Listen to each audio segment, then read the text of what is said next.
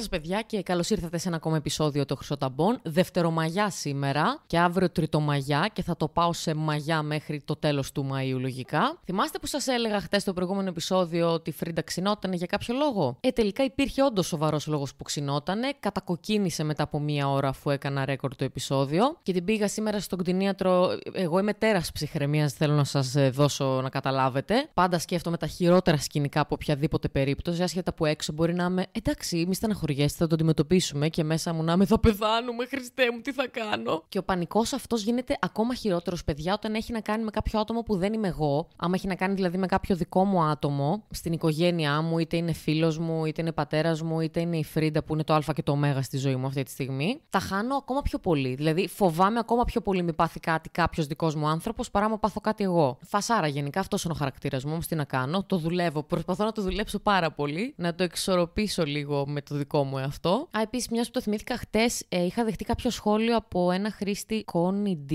νομίζω κάπως έτσι λεγόταν, επειδή είχα μιλήσει για περίοδο οθυλακιορυξία δηλαδή, και μου είχε πει άμα έχεις περίοδο και οθυλακιορυξία ταυτόχρονα, μάλλον έχεις κάποιο πρόβλημα, έτσι με χιουμοριστικό τρόπο έγραψε σχόλιο. Ωστόσο, επειδή και εγώ είχα στο πίσω μέρος του μυαλού μήπως υπάρχει κάποια στοιχειώδη διαφορά ανάμεσα στη λέξη οθυλακιορυξία και ορυξία, που είναι ο πιο συχνός όρος όταν αναφερόμαστε σε περίοδο. Ε, Παρ' όλα αυτά, Connie D το έψαξα και είναι ακριβώς το ίδιο πράγμα. Δεν υπάρχει καμία διαφορά. Οπότε, ναι, γίνεται να έχεις περίοδο και οθυλακή ορυξία ταυτόχρονα, γιατί είναι το ίδιο πράγμα στην ουσία. Και ένα ακόμα παιδί που μου είχε σχολιάσει ότι ήθελε να με διορθώσει για την αμυνόπαυση ότι είναι σίγουρα κάτω από τα 60. Καλά, προφανώς, νομίζω ότι το είχα πει και στο επεισόδιο μόνη μου ότι πάρα πολύ έβαλα, σίγουρα είναι πιο κάτω. 45 με 50 εκεί είναι το normal γενικά. Άμα θέλουμε να γίνουμε έτσι λίγο πιο συγκεκριμένοι. Τώρα θα μου πείτε γιατί έβαλες Κατερίνα παραπάνω και είπες 60.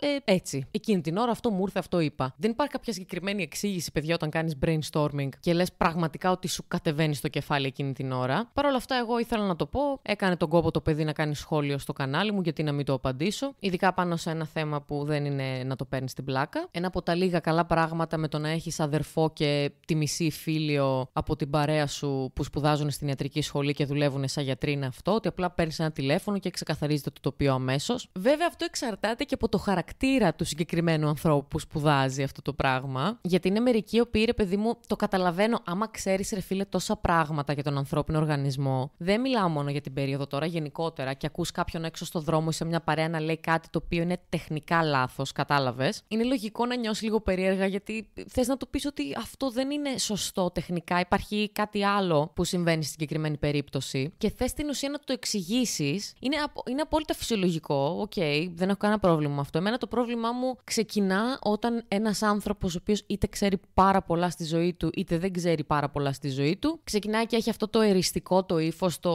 κάτσε να προσβάλλω τον άλλον για το πόσα πράγματα δεν ξέρει, για να δειχτώ εγώ ότι ξέρω κάποια πράγματα, γίνοντας είρωνας, σαρκαστικός και χρησιμοποιώντας, εν πάση περιπτώσει, κάποιες άλλες μεθόδους, οι οποίες είναι για μένα αρκετά ανώριμες. Δηλαδή, ακόμα και να ξέρεις κάποια πράγματα στη ζωή σου και νιώθεις εκείνη την ώρα την ανάγκη να εξηγήσεις σε κάποιο δικό σου άτομο ότι κάνει λάθος και ότι αυτό είναι το σωστό, επειδή το έχεις διαβάσει, έχεις δουλέψει προφανώς πάνω σε αυτό, άμα σπουδάζει και αυτό το συγκεκριμένο πράγμα, που μαθαίνεις περισσότερα πράγματα για ένα συγκεκριμένο θέμα. Καλά είναι να το κάνεις με ωραίο τρόπο. Δηλαδή, εγώ νομίζω ότι άμα ένας άνθρωπος κάτσει και μου εξηγήσει κάτι με ωραίο τρόπο, και αν ένας άνθρωπος ξεκινάει με το Άκουμπε το στο και αυτό είναι το σωστό και ξέρεις. Έτσι ακούγονται στο μυαλό μου αυτοί οι άνθρωποι, δεν ξέρω για ποιο λόγο. Ε, Κυρίως γιατί για μένα είναι το ίδιο σημαντικό το να έχεις τρόπους με το να έχεις γνώσεις. Γιατί στο κάτω-κάτω όλοι μαθαίνουμε μέσα από αυτή τη ζωή. Δεν νομίζω να υπάρχει κάποιος ο οποίος έχει ανακηρυχθεί εκπρόσωπος της γνώσης και της ζωής. Εγώ δεν νιώθω καθόλου έτσι πάντως. Δηλαδή δεν μ' αρέσει να μιλάω έτσι σε έναν άνθρωπο, γιατί όπως και εγώ κάποια στιγμή θα κάνω λάθος σε αυτό το podcast και μπορεί να πω κάτι λάθος και μπορεί να έχω πει ήδη κάτι λάθος. Γιατί brainstorming είναι αυτά που ακούτε. Δεν τα τσεκάρω τόσο πολλές φορές όσο νομίζετε. Χθε, ας πούμε, νόμιζα ότι έκανα λάθος γιατί πραγματικά με το που ανέβασα το επεισόδιο, φώναξα το φίλο μου τον Βασίλη να μπει με στο σπίτι και ξεκινήσαμε να λέμε μαλακίε. Οπότε δεν έκατσα να ξανατσεκάρω το επεισόδιο να ακούσω πω έχω πει κάτι λάθος. Οπότε, άμα δεχτώ κάποιο σχόλιο από οποιονδήποτε με έναν ωραίο τρόπο, δεν έχω κανένα πρόβλημα να το ακούσω και τον ευχαριστώ γι' αυτό και γενικότερα ευχαριστώ όλους εσάς που κάθεστε και μου γράφετε πράγματα από κάτω. Γιατί με τον ένα ή με τον άλλο τρόπο αυτό είναι ένα καλό feedback για μένα. Εγώ το κρατάω, δηλαδή το εκτιμώ αυτό το πράγμα. Γιατί να σας πω την αλήθεια, αυτό που κάνω αυτή τη στιγμή το ξεκίνησα εντελώς δοκιμαστικά και είναι πάρα πολύ καινούριο σε αυτό το τεράστιο κόσμο που λέγεται YouTube, Spotify, iTunes κτλ.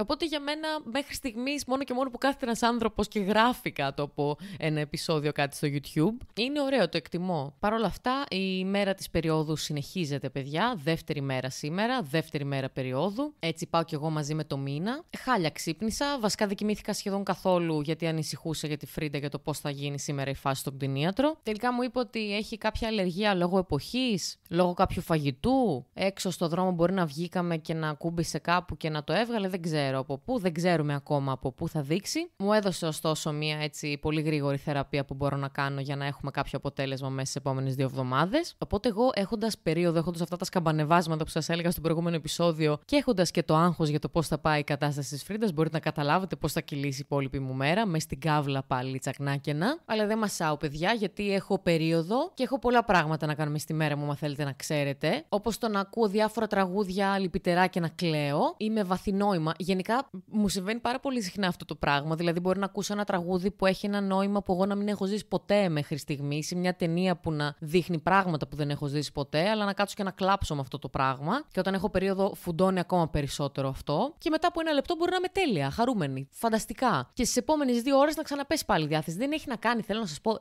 είναι ένα roller coaster αυτή η φάση. Π.χ. αυτό το παθαίνω πάρα πολύ όταν ακούω Bloody Hawk. Έχω δύο τραγούδια πολύ πολύ αγαπημένα, το 20 λεπτό και τα μπαλόνια του Bloody Hawk. Μαλάκα όταν τα ακούω κάθε φορά δεν γίνεται να μην κλάψω. Και τα έχω ακούσει άπειρες φορές αυτά τα τραγούδια. Ένα από τα αγαπημένα μου του Bloody Hawk. Εν τω μεταξύ, πόσο πλεονασμός να σας μιλάω για περίοδο και να ακούω Bloody Hawk ταυτόχρονα, ε. Οπ, ξαναγυρίσαμε στις καφρίλες. Τι νομίζατε, θα φύγει η περίοδος μακριά από τις καφρίλες μου, βρε, έλα δώρε. Ατακάρα, παιδιά που έχει πετάξει μια γνωστή μου. Είμαστε ένα βράδυ 90 μοίρες βαλαωρίτου, πίνουμε, έχουμε γίνει χώμα. Και έρχεται ο κλασικός πέφτουλας, ο οποίος βλέπει τρία-τέσσερα κορίτσια να χορεύουν και λέει Α γίνω ο παράξενος κρυπάς, ο οποίος τις πλησιάζω και αρχίζω να τις χαϊδεύω. Και δεν σας κάνω πλάκα πλησία σε μια γνωστή μου και άρχιζε να τη χαϊδεύει τα μαλλιά από πίσω ενώ αυτή χόρευε. Δεν της μιλούσε, απλά της χαϊδεύε το μαλλί, ο παλιοκρυπάς. Γυρνάει η κοπέλα προφανώς, του λέει Τι κάνεις, ρε μαλάκα, και αυτός της λέει Έχω μια πολύ όμορφη κοπέλα δίπλα μου. Τι θες να κάνω; Και αυτή του λέει Ναι, αλλά εγώ έχω περίοδο. Θέλεις; Μαλάκα, είχα πεθάνει στα γέλια. Μόνο και μόνο που βλέπω τη, τη φάτσα του που και καλά είχε προσβληθεί από αυτό το πράγμα, όχι πως πέταξε μαλακία εκείνη την ώρα. Τώρα θα μου πεις εκεί πέρα στην κατάσταση που είσαι, άμα είσαι χώμα, πολλά μπορούν να γίνουν. Δεν είναι δηλαδή ότι. Βρέθηκα.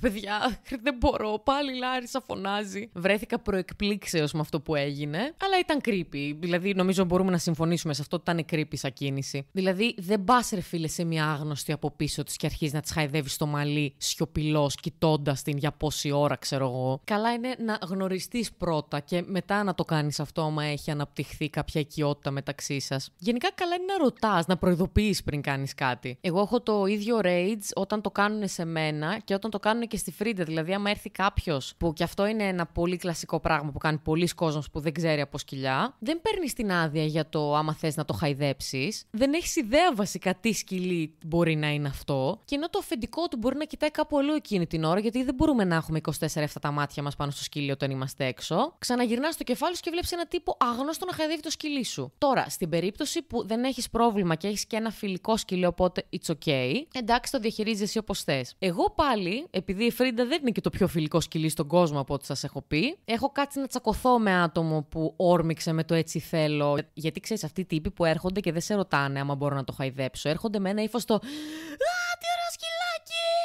Και αρχίζουν και γκαρίζουν μπροστά από ένα ζώο το οποίο είναι τρομαγμένο προφανώς γιατί και σε σένα βρελήθη άμα σε πλησίαζε κάποιος με ανοιχτά τα χέρια μέσα στη μούρη σου να πει Αχ, τι χαριτωμένος άνθρωπος, πού είσαι αγόρι μου, πού είσαι; Λες και είναι τυφλό το σκυλί, δεν μπορεί να δει που είσαι, ακριβώς μες στη μούρη του, μες στη μουτσούνα του που λέει η γιαγιά μου. Και αρχίζουν, έλα εδώ, έλα εδώ, μα τι όμορφο, πω, πω, τι όμορφο που είσαι, έλα, έλα να παίξουμε, έλα εδώ. Λες εσύ, θα μπορούσατε να με ρωτήσετε για να το χαϊδέψετε και πετάνε την ατακάρα του αιώνα και αλλάζουν την ιστορία, μαλάκα. Άσε, εγώ ξέρω καλύτερα από σκυλιά. Μπράβο, Μπράβο, αγόρι μου. Μόλις με διόρθωσες για ένα σκυλί που είναι δικό μου, που εγώ το μεγαλώνω, εγώ ξέρω τις συνήθειές του. Και εσύ θα κάτσεις και θα μου πεις, ξέρω από σκυλιά. Βασικά, μόνο και μόνο που το λέει, συνήθως είναι ένδειξη ότι δεν ξέρει. Γιατί μέχρι στιγμής, όσα άτομα έχουν κάτσει να χαϊδέψουν τη Φρίντα και η Φρίντα τους άφησε και τους εμπιστεύτηκε, γιατί η Φρίντα γενικότερα δεν είναι ότι είναι μόνο σαν χαρακτήρας τσαούσα, είναι ότι γενικά είναι ένα σκυλί φοβικό. Απλώς τη, τη φοβικότητά της αυτή την εκφράζει με νευρικότητα πολλές φορές και επιθετικότητα. Και μετά γυρνάει σαν κλασομπανιέρας από πίσω μου και κλαίει αφού κάνει τα νταηλίκια της. Νεοσμυρνιά, καλά σας είπα εγώ. Νεοσμυρνιά από Λάρισα, έτσι είναι η Φρίντα. Όμως όσα άτομα έχουν κάτσει να τη χαϊδέψουν παιδιά σωστά, κανένας τους δεν μου είπε Άσε, εγώ ξέρω από σκυλιά. Ξέρω πώς να τη χαϊδέψω. Γιατί ήξεραν και απλώς το έκαναν. Το έδειξαν στην πράξη. Ποια είναι η πιο κλασική τυπική γνωριμία με ένα σκυλί, παιδιά; Κανόνας νούμερο 1. Ποτέ δεν το χαϊδεύεις από πάνω. Δηλαδή το χέρι να το έχεις πάνω από τη μουτσούνα του. Πρώτον, γιατί δεν είναι καθόλου βολικό. Δηλαδή, σκέψου να έρθει ένας άνθρωπος σε σένα να σε χαϊδέψει και να βάλει τη μούτζα του μες στη μούρη σου. Είναι creepy έτσι κι αλλιώς. Οπότε καλά είναι το σκυλί να το χαϊδεύεις από την κάτω πλευρά, με το χεράκι έτσι ανοιχτό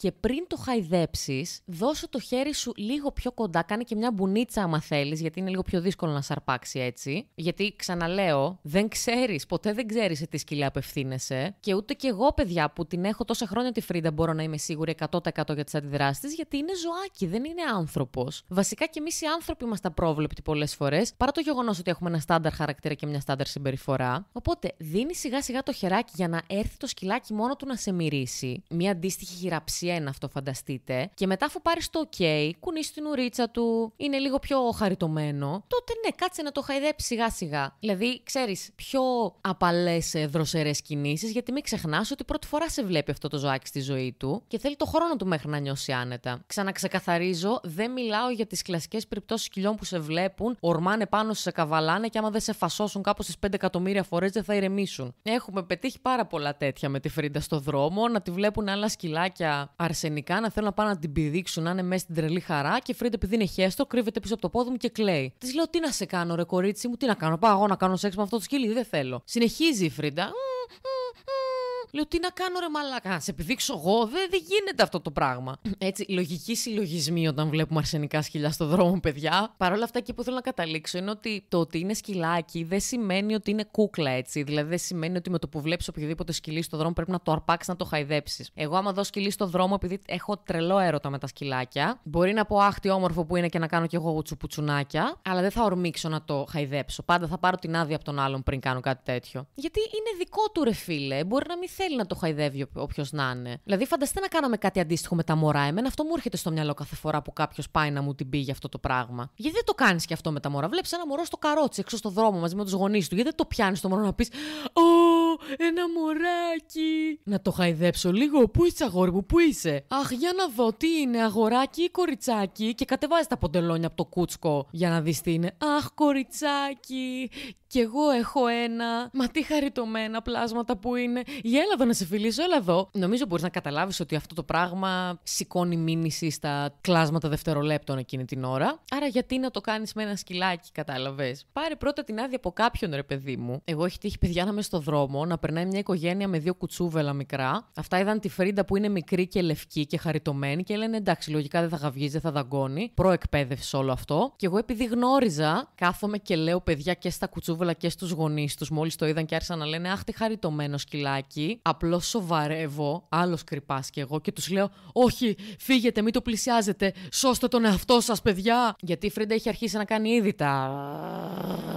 Είναι αυτά τα προειδοποιητικά. Αυτό πώς πας να κάνεις σε μετό και νιώθεις ήδη τις συσπάσει στο στομάχι σου που γίνονται και έχεις 2-3 δευτερόλεπτα μέχρι να πετάξεις μέχρι το μπάνιο και να ξεράσεις. Ε, κάτι παρόμοιο. Μόνο που σε αυτή την περίπτωση εγώ έχω πολύ λιγότερο μέχρι να την κρατήσω να μην ορμήξει. Πλέον βέβαια δεν συμβαίνει αυτό το πράγμα, γιατί σωτήρης κουντουράς. Άξιζε η εκπαίδευση, το λέω και το ξαναλέω. Παιδιά, αυτές τις μέρες ήρθε ένας φίλος μου για σμπαράστας, που λέμε και στη Λάρισα, γιατί είμαι κουτσή. Συνεχίζω να είμαι κουτσή. Ο οποίος τη Φρίτα τη γνώρισε και τη φώναζε σατανά για 4-5 χρόνια. Και αυτές τις μέρες δεν του έδινε καμία σημασία, ήταν πούτσα της 100% και μου λέει Μαλάκα, τι της κάνατε. Έγινε η αποπιθηκοποίηση της Φρίντας αυτά τα χρόνια. Τι συνέβη. Οπότε πλέον η φάση είναι πολύ πιο χαλαρή με τη Φρίντα. Παρ' όλα αυτά, συνεχίζω να μην αφήνω κόσμο να τη χαϊδεύει με το έτσι θέλω. Γιατί σας είπα ότι είναι απρόβλεπτη. Εκτός κι άμα είναι κάποιος άνθρωπος ο οποίος φαίνεται ότι ξέρει, έχει σκυλάκι δίπλα του. Δεν ξέρω, η Φρίντα όταν βλέπει ανθρώπους που έχουν σκυλάκια, δέχεται κατευθείαν να τη χαϊδέψουν. Δεν καταλαβαίνω γιατί. Σωτήρι, δεν θυμάμαι μα το είχα ρωτήσει ποτέ αυτό. Στο ρωτάω τώρα, έτσι, δημόσια. Άμα έχεις κάποια πιθανή απάντηση, σαν τόσα χρόνια εκπαιδευτής που είσαι, θα εκτιμούσα πάρα πολύ ένα μήνυμα να μου στείλεις.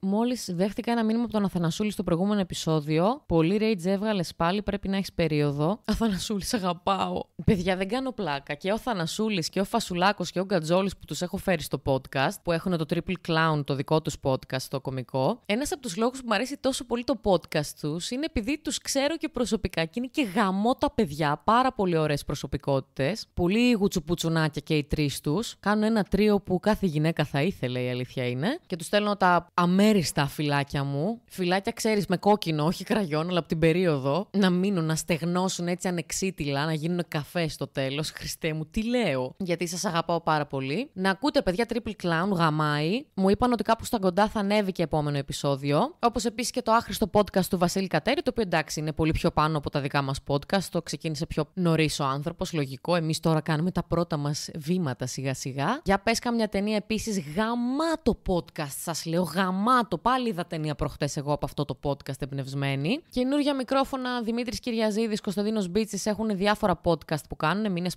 παράνοια στην Αθήνα για παράδειγμα. Η Οδέτη επίσης, μια καινούρια κωμικός από Αθήνα, η οποία κάνει το ταρό πως έχει λογοπαίγνια. Μαλάκα, πόσο γαμάτος τίτλος είναι αυτός, Χριστέ μου. Επειδή φτιάχνει κάρτες ταρό και κάνει και λογοπαίγνια, καταλάβατε τι έκανε εκεί το κορίτσι. Της στέλνω τα φιλιά μου κι αυτινής. Αλέξανδρος Μουρατίδης, λίγο απ' όλα λέγεται το podcast του. Επίσης πολύ ωραίο podcast. Είναι έτσι ευφιέ το αγόρι μας. Επίσης κωμικός, πάρα πολύ καλός. Βρίσκεται αυτή τη στιγμή εκτός Ελλάδος. Του στέλνω τα φιλιά μου κι αυτού νου. Κάπου εδώ λοιπόν να σκλήσω κι εγώ το δικό μου επεισόδιο.